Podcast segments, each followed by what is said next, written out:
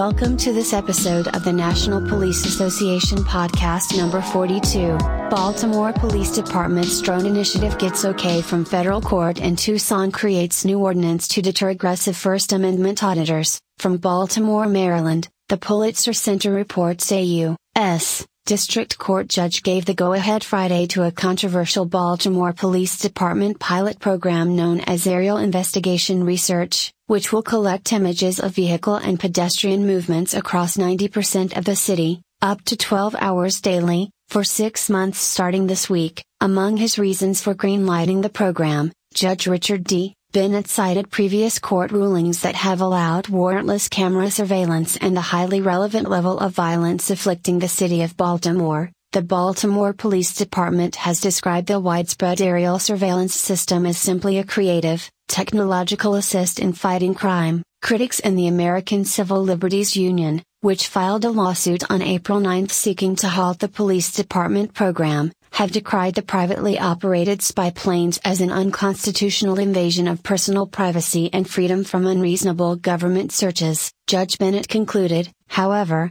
that the American Civil Liberties Union lawsuit plaintiffs failed to meet the heavy burden needed to support a preliminary injunction. In a city plagued by violent crime and desperately in need of police protections, the public interest clearly does not favor the imposition of a preliminary injunction blocking constitutionally sound police programs, Bennett said in his opinion. The Aerial Investigation Research pilot program may proceed. The American Civil Liberties Union, which plans to appeal the decision, disagreed, in particular on constitutional and civil rights grounds. It is tragic and unacceptable that the failures of the Baltimore Police Department, and the city's long term unwillingness to address the root causes of crime, have now led to the decision to impose the most far reaching mass surveillance program in American history here in Baltimore. David Rocah, senior staff attorney at the American Civil Liberties Union of Maryland, said after the ruling, if allowed to stand, this ruling is a decision that the city, and the country, will come to regret.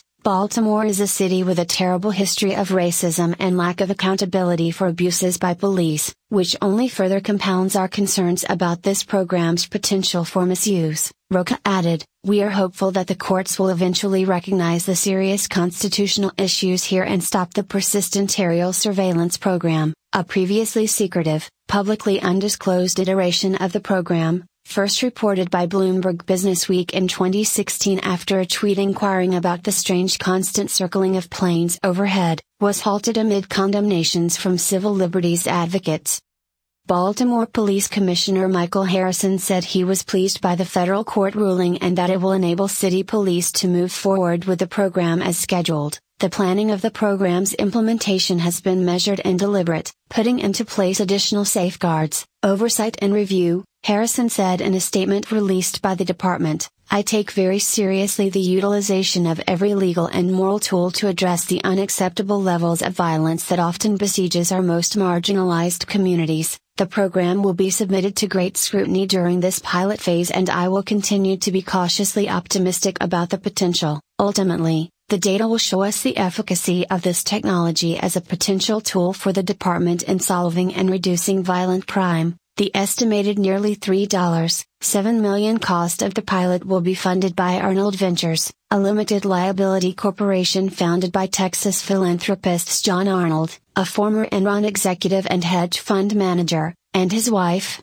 attorney Laura Arnold. Future costs or funding support for the program remains unclear, Harrison has said previously it is in the private company's interest to abide by the Memorandum of Understanding limitations with the department. Part of the existing Memorandum of Understanding includes transparency around any potential technology upgrades, for example, the production of higher resolution images beyond 1 pixel per person, which currently prevents identification by race or gender, police say. If the program is shown to be effective in Baltimore, there's every likelihood it could prove attractive to cities and towns across the country. Ohio based persistent surveillance systems and Arnold Ventures are relying on us to vouch for them, Harrison said previously, so this can be used in other cities. We are literally their only reference. The Baltimore Police Department anticipates the program beginning sometime this week. Among lawsuit plaintiffs are Baltimore community advocates leaders of a beautiful struggle, a grassroots public policy think tank, Erricka Bridgeford, co founder of the Baltimore Ceasefire Project, and Kevin James, a community organizer and hip hop musician known as Son of Nun. The plaintiffs have said such widespread surveillance would violate privacy rights, give more power to a police department with a documented history of civil rights violations, and impede community relations. The last thing the citizens of Baltimore need right now is to be watched every minute of every day, James said. In Friday's opinion, Judge Bennett did note that the actual precision of collected images, described as dots that won't identify personal characteristics, has not yet been proven. Plaintiffs also have standing under the First Amendment, he wrote, to challenge the collection and retention of data associated with them. There's no dispute plaintiffs' images will be captured by the aerial investigation research, planes deployed by persistent surveillance systems, and that those images will be preserved in a server it maintains, unanalyzed imagery data collected by the sophisticated camera system, which will capture 32 square miles of the city every second, will be stored by the company for 45 days, unless part of an investigation, police say. The six month pilot is also set to go forward despite Gov. Larry Hogan's stay at home orders and staged reopening plan that limits future public gatherings, which the American Civil Liberties Union has contended would undermine any effort to prove the trial program's effectiveness in fighting crime. I find this bizarre given that the purported purpose of the pilot is to gather data to see if this is effective and whether there is a deterrence effect, says Ashley Gorski, a staff attorney with the American Civil Liberties Union National Security Project. How can they possibly measure the plane's deterrence effect when there is a stay at home order? It makes no sense at all. In response, the Baltimore Police Department has argued that data collected will be meaningful because crime has continued in recent weeks despite the governor's social distancing and stay at home orders. As of April 13, 2020, Baltimore had experienced 81 homicides, five more than the same duration of time in the prior year, the police department noted in its response to the American Civil Liberties Union suit. Certainly, there is no shortage of murders, shootings, and armed robberies requiring investigation, there's no indication that police would use the surveillance planes to enforce the stay at home order or related law enforcement. Under the contract between Baltimore Police Department and the private company, Ohio based Persistent Surveillance Systems, which specializes in such military grade technologies, under the contract, police access to surveillance images is limited, Police say they will request the company's analysis of visual data for targeted violent crimes, such as homicides, shootings, armed robberies, and carjackings, though Commissioner Harrison also has discretion to request data analysis under extraordinary and exigent circumstances. Gorski adds, there are no guardrails for that discretion. Plaintiff Dayvon Love, Director of Public Policy with Leaders of a Beautiful Struggle, called the district court's decision extremely disappointing, this kind of technology should not be in the hands of any police department, especially one with a history of pervasive corruption, Love said. This technology will compound the harms inflicted on residents who have been impacted by well documented police abuses in Baltimore.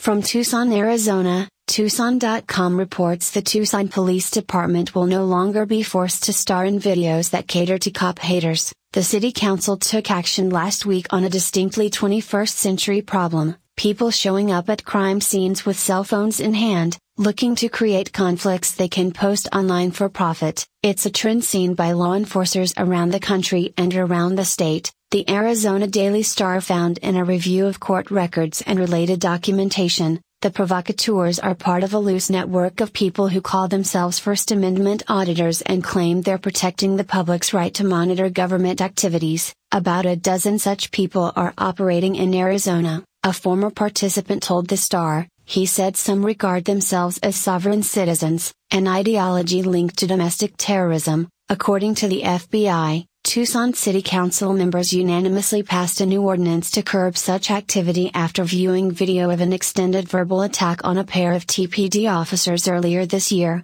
The council created a new Class 2 misdemeanor punishable by a maximum $750 fine. It allows TPD to arrest those who refuse to stay outside crime scene boundaries while filming at police calls. In the video shown to council members, a man approached two officers, one of them female, as they guarded the perimeter of a crime scene, When asked to move back, he launched an X-rated tirade, shouting the B word, the C word, the F word and other obscenities for about 20 minutes as his camera rolled. It was horrific, Ward 4 Council member Nikki Lee said of the footage, the emotional violence was pretty terrifying. Ward 1 Council member Lane Santa Cruz agreed, the officers kept their cool during the run-in, the footage showed. Meanwhile, online viewers of the live stream cheered the man's outburst, and joined in by posting anti-police slurs such as oink oink and here piggy piggy, the star found, some council members said they were shocked to learn existing laws didn't quite cover such situations. The behavior on that video is so egregious, I can't imagine there's not something illegal about it, said Ward 6 Council member Steve Kozachik. Tucson City Attorney Mike Rankin said that until now, officers had few good options to deal with such cases. One Arizona statute makes it a crime to refuse a police order to disperse, but it only applies if a fire or riot is underway, Rankin said. Another only applies if a person uses force or threatens to use force during an arrest. A third law, the criminal trespassing statute, can only be enforced by order of someone with lawful control of the property, which doesn't necessarily apply to police calls on public land, Rankin said. Tucson Police Chief Chris Magnus, who pushed for the new ordinance, said the problem is so pervasive it's becoming a distraction for officers trying to carry out their duties. This has been happening, in some cases, on a nightly basis, he told the council. Magnus said the police department supports the public's right to film police encounters, so long as it's done from a safe distance at crime scenes that often are chaotic by nature. Many other Arizona cities already have similar measures in place, he said, the Council will review the ordinance in a year to see if it's working as intended and whether the boundaries police are setting up are reasonable for the circumstances. Council member Lee, the mother of a biracial child, said she wants to make sure police are sensitive to the needs of minorities who may feel compelled to film law enforcement to protect themselves from perceived discrimination. This is something that affects the black community and other communities in a very special way, Lee said. The man who made the video that shocked council members has been arrested at least twice since 2018 over similar clashes with police in Texas and Florida, the Star found.